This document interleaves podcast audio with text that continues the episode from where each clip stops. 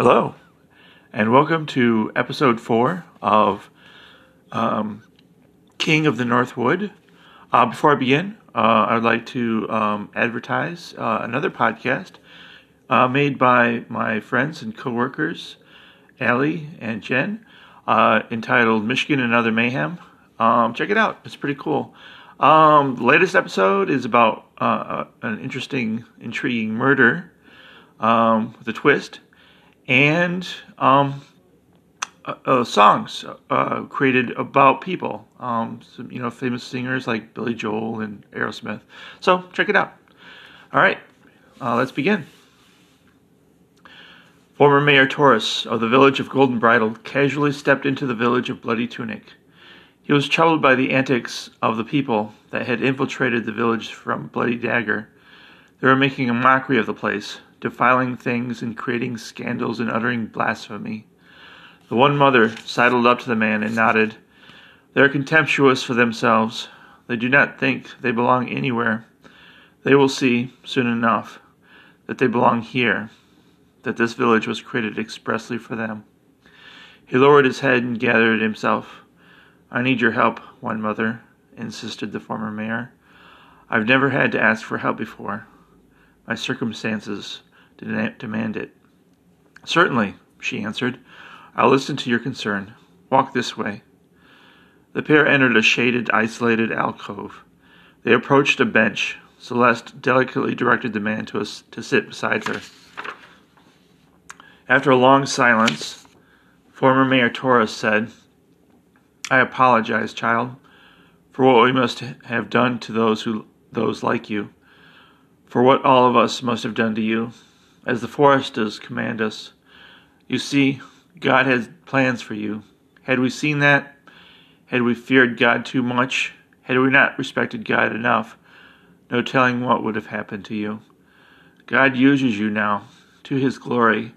As for me, for the first time in my long life, I look for guidance from him. Are you here to apologize? Torres said nothing. I don't know where to begin, was his reply. Celeste, lowered her eyes, then pointed behind former Mayor Torres.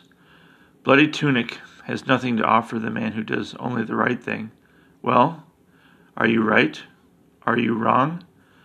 The one mother stood and turned to leave when the former mayor stuck out a hand and pulled at the teen's sleeve.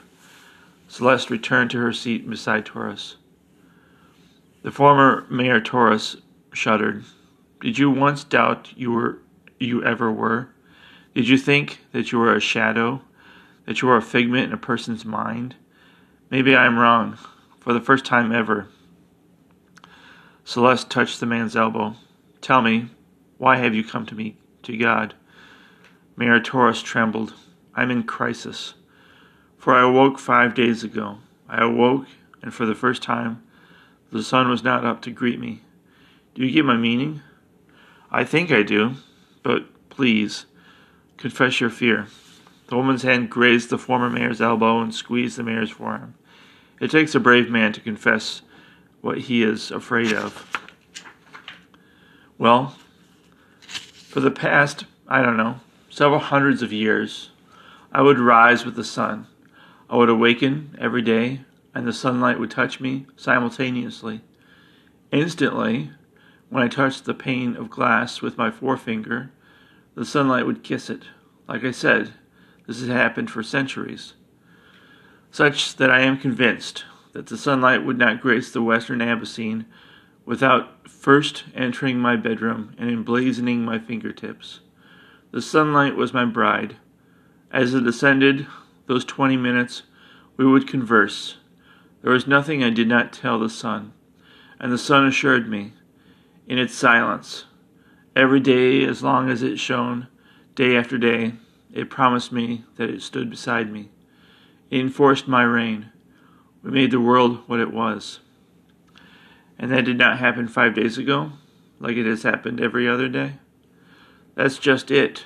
Former Mayor Torres looked begrudgingly at the sun as it cut a swath of light at the base of a large oak.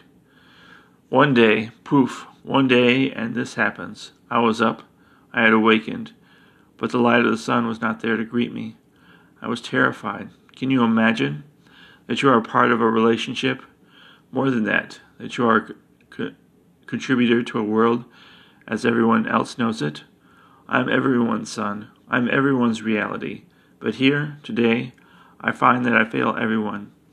Most certainly myself. I'm here because it is my hope that God can restore the world as I know it, that He can restore the world as it is and must be. Celeste frowned. You fear the world can never be as it had been? I'm afraid of falling asleep, replied Taurus, shifting nervously. I haven't slept for a week. I simply sit in my bed, sit and watch the sunrise. Every day I tell myself the sun will not rise. I become all the more anxious. But for the last five days the sun has come up. I'm afraid that the world will trundle off its greased track once I fall asleep, once I don't wake up again.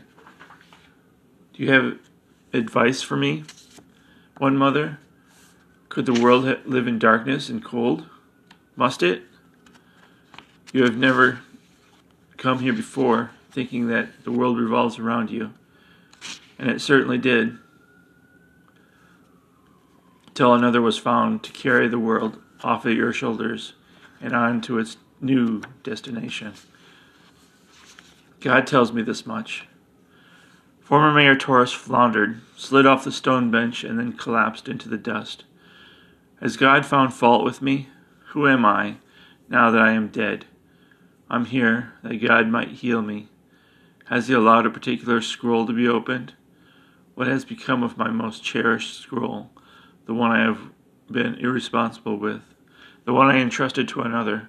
Does your God know where I might find him? I know your God has given my strength and authority to another. This man must own my scroll as well. Celeste reached and tousled Mayor Taurus's hair with affection, hair affectionately and said, No, pilgrim, you have not disappointed God. No, rather, God has found favor with you. You remained uptight, upright and compassionate for these two thousand years. God has seen that. The sun will continue to rise and set as another has been chosen to take your place, also that you might head in a new direction, one not of wounding people, but rather restoring them. You must be made of different stuff, stronger stuff. God acknowledges it. Don't you think that it is weird that God has brought you here, to my village? Your strength is not in said scrolls and who owns them. The scrolls, all of them, will burn within the next three hundred years. The Northwood, as it is, will fade into obscurity. You must survive the Northwood. Your strength, from here on out, is in something else, in the God that will survive the Northwood. I'm a jealous lover of this world. If I can't have it, I want this world and everybody in it to burn. What am I now? I'm like those crying mortals who are tethered to death outside the north wood. I don't like what I've become, even if I'm a vessel for your God. I was the day. I was certainty. Now, before last week, I could do only the right thing. Like you said, I could only speak the truth. But now, now, now you are a God no more, replied Celeste. You now you are something else. Someone who can love. Former Mayor Torres was outraged. Who are you?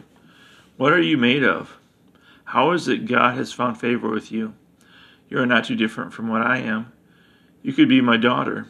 You would be her age now, if she lived.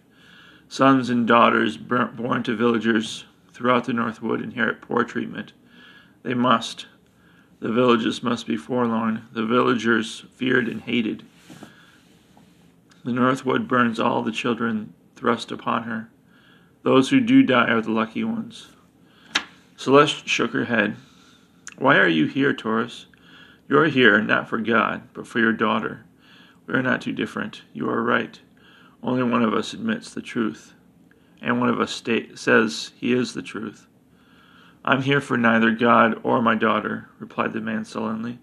I want only the world once more. If this is my weakness, being denied who I am, I can't imagine being any smaller or weaker. Your daughter has overcome the odds. She has introduced a new hope into the world. She has broken despair that burdened everyone's heart, that despair that accompanies that accompanied your own reign. She welcomes you here. She is willing to admit she loves you, that she takes heart in your new place in the world. Your daughter sees your courage now. You know what makes you better than every other person in the North Wood? Even me? No, replied former Mayor Torres. The one mother smiled. You listened to me. You were willing to listen. No one else would. Why? See? Sacrifice. You sacrificed your place of authority in your village and in the North Wood, in all the Abyssine. You have a need. You must be loved. That makes you a person of substance. That what you were before now, you were a god, if also a shadow. You didn't exist, even if you made the Abyssine real. You governed at the expense of those closest to you, at the expense of who you can be. Torres frowned. I don't love. I could never love. I'm afraid I might love. What if I should love? What if one should love me? Best for me to kill him or her. God sees a worthy man in you, but only after this travail. Give me the name of the one who now owns the Abyssine, that I might kill him. I am terrified. I shouldn't be terrified. So alien to me. That's all you've ever known terror. You are here. You've been challenged. That you may know courage for the first time ever. A war is coming, said the one mother. A war which will begin in the village of, Nor- of Golden Bridle brought by those who despise the villages of the North Wood. A war between the world, as it has been for millennia, and those who demand a new one. A war I certainly will lose. I was invincible until just one week ago now. I did shield the worthy folk of the North Wood. If there is a God, why has he denied me my powers? Only days before I am to engage a worthy opponent, this silver snake, in battle. Unless he favors him over me, I see why I, was to offer up my uh, why I was to offer up my mayorship. You and your God prefer this silver snake to me. He prefers family most of all. Celeste paused. After thinking a minute, she said, Maybe God realizes what you do not. That the only way to defeat one foe is not by one means such as you had possessed not five days ago, but by other means. That should you put your trust in Him and in others, those closest to you, those you turned away in the past for your fear, you can be made even stronger. The silver snake is bent on world domination there's no one to stop the, the silver snake, especially if he is in league with everyone outside our forest. I represent the old world, the godless world. I represent the past, everything the past ever was. Tell me the truth. God has answered your prayers. You want me weak? That's why you asked me of my sacrifice. My daughter wants me punished. Celeste smiled warmly and said, You have come so far on the present path. Indomitable, invincible. Now you must enter a new road, wounded, fearful, searching, but all the more powerful. Made stronger by those in your life, those you came to know, those you will come to know again, those who respond to love, those who will fight for those they love. They will be your redemption. You will come to learn who you are what you are capable of. God has put you on this path, as He has me mine, as He has your family.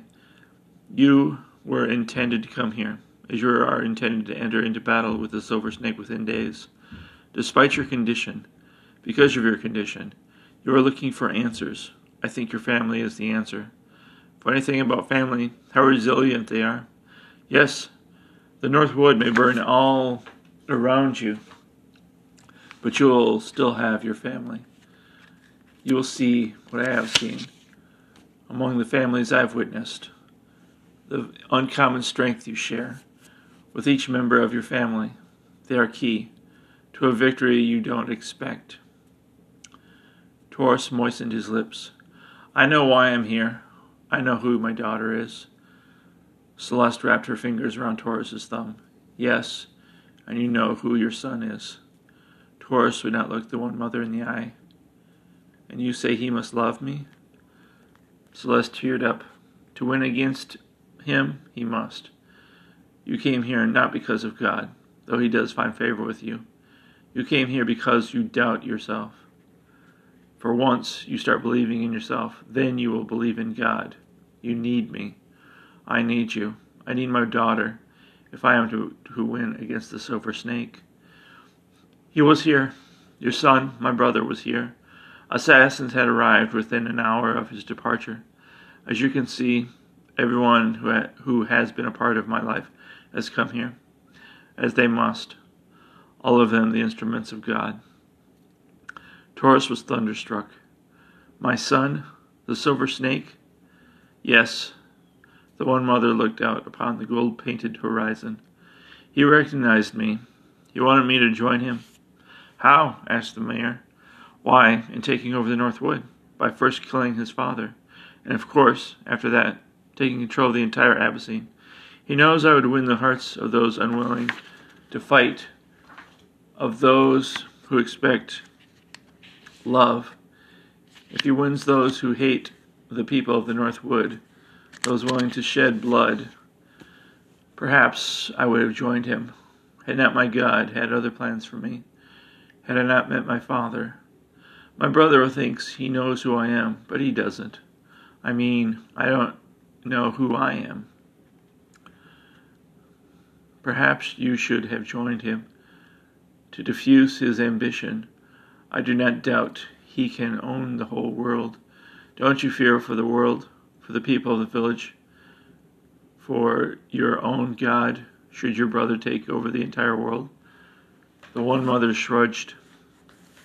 My place is with my God. Should Charon take over the world, or should he fail? That means nothing to me. God would prevail in the end. My God intends to own all the world, not just part of it. He is jealous of those who slay, who governed by who govern by fear. My God is much more like you and me than we know. So be it. Your brother builds an army. It strengthens every day by hundreds. I don't have to it in me to defeat him. I'm sorry, lamented the one mother, but I have no place in this war that is to come. God has found favor with you. You must know that that's enough. Trust your heart, trust people, for that will avail you.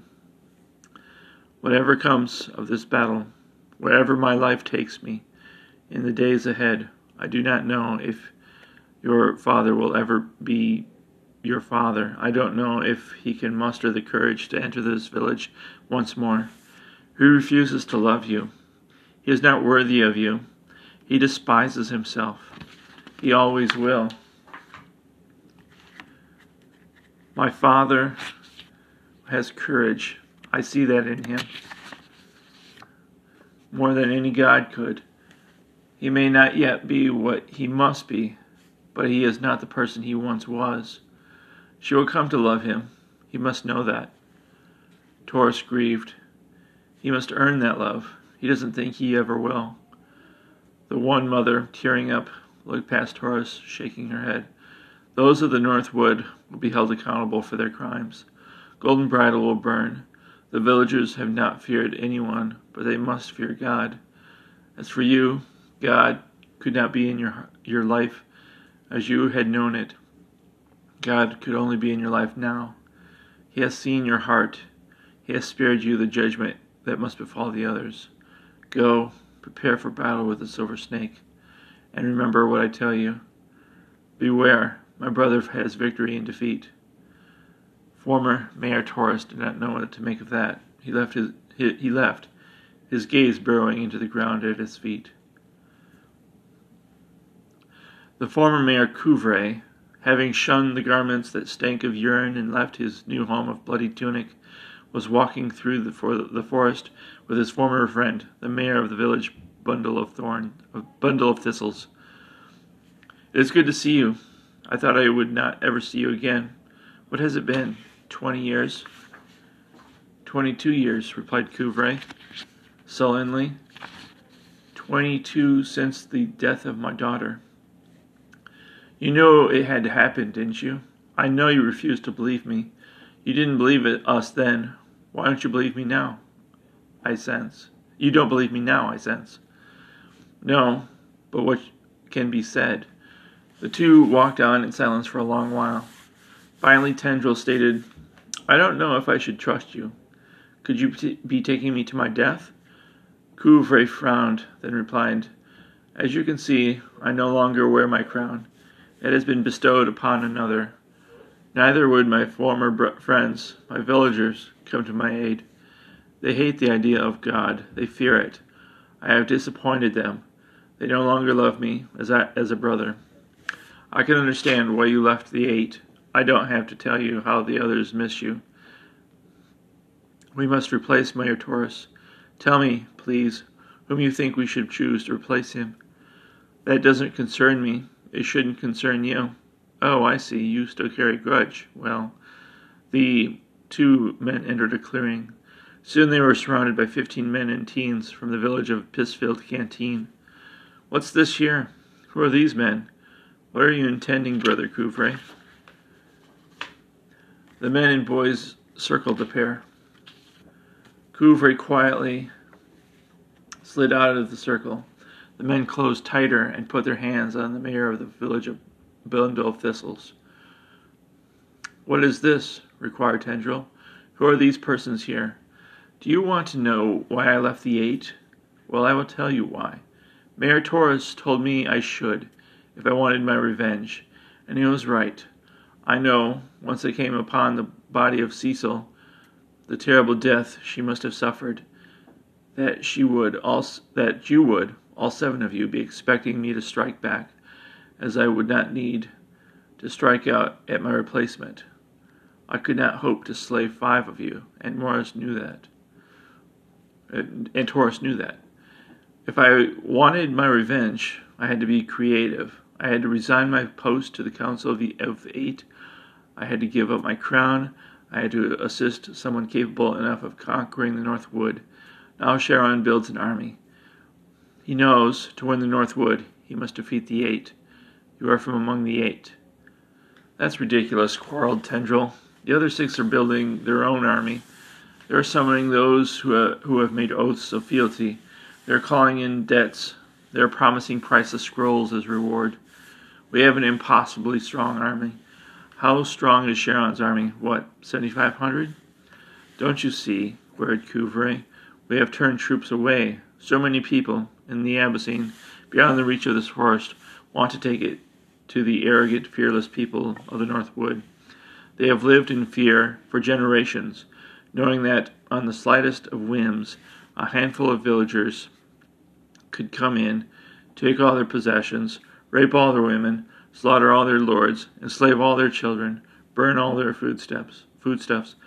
That will change. The people of the Northwood respect no one outside the forest. They don't have to. Once Charon wins the Northwood, and the villagers are in chains, the walled cities and towns of the south will throw their own support behind him. Charon's war to claim control of the West will have begun. Tendril wrestled with his uh, captors as they sealed him in. I don't know what men you are. You must be villagers from a less distinguished place I have not once visited. Mayor Taurus must have you in his hip pocket. No matter, I have my powers. The elves have bestowed this upon me. The sunlight caught a gleaming medallion. He cradled it in the palm of his hand. My magic is sufficient to slay a hundred of your kind. and Mayor Tendril wrestled himself free. Despite the silent men closing on him, the mayor was able to cradle a ball of blue flame in his two hands. Slowly he nurtured it. As it grew, the light heightened the man's ugly features. Ha! You are fools, all of you, to think you can overtake me. Tendril laughed, his whole body shaking as the ball of flame strengthened in intensity. There was ecstasy in the man's face as he released the magic. His eyes were closed. He expected to open them upon utter devastation. But, blinking, Mayor Tendril looked around. He could not believe what he was seeing. The band of light and heat was gone. It was consumed. It had consumed nothing. In its place was a wisp of silver smoke. What is this? warranted Mayor Tendril.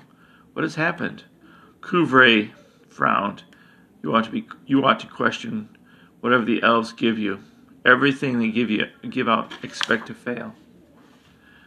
Couvray, holding a length of enchanted rope, approached the silent men, who recovered their grasp on Mayor Tendril.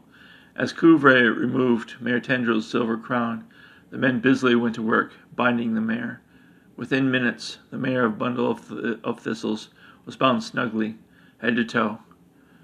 Mayor Tendril was fighting his binds. He spat, his face red with rage. You have deceived me. You have defeated me. But there are seven others, seven very smart, very capable men.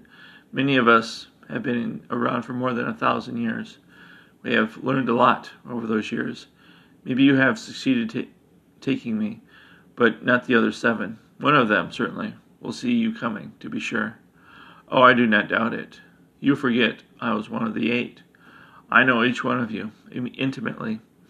That is why I went to each one of you today before your absences could cause alarm.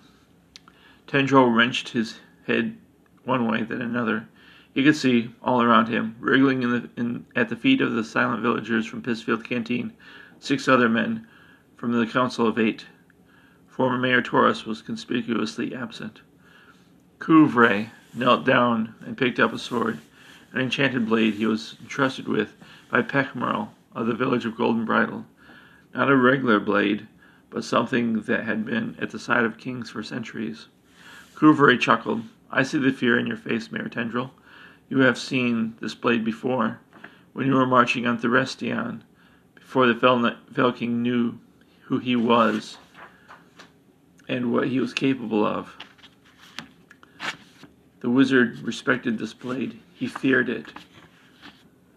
Funny how, over the years, treasures and threats seem to find their way in different locales through many different hands. No, very few blades can slay a mayor from among the eight. Certainly, it helps, what with you not wearing your crown. The blade glinted bright in the sunlight. Couvray dropped the weapon. Yes, Mayor Torres knows who I am. He does. He knows enough not to leave this, his village and take a walk with me. He had been from among the eight. I have no grievance with him, but it is he that Charon intends to confront in battle. Mayor Tendril looked around, looked at the other six mayors, bound head to toe, in the most dire of situations. For the first time in his long life did the mayor Torres did the mayor fear for the future of his people. And that concludes the this episode, uh, episode four of King of the Northwood. I hope you enjoyed it, and uh, I'll have the next one forthcoming. Thanks for listening.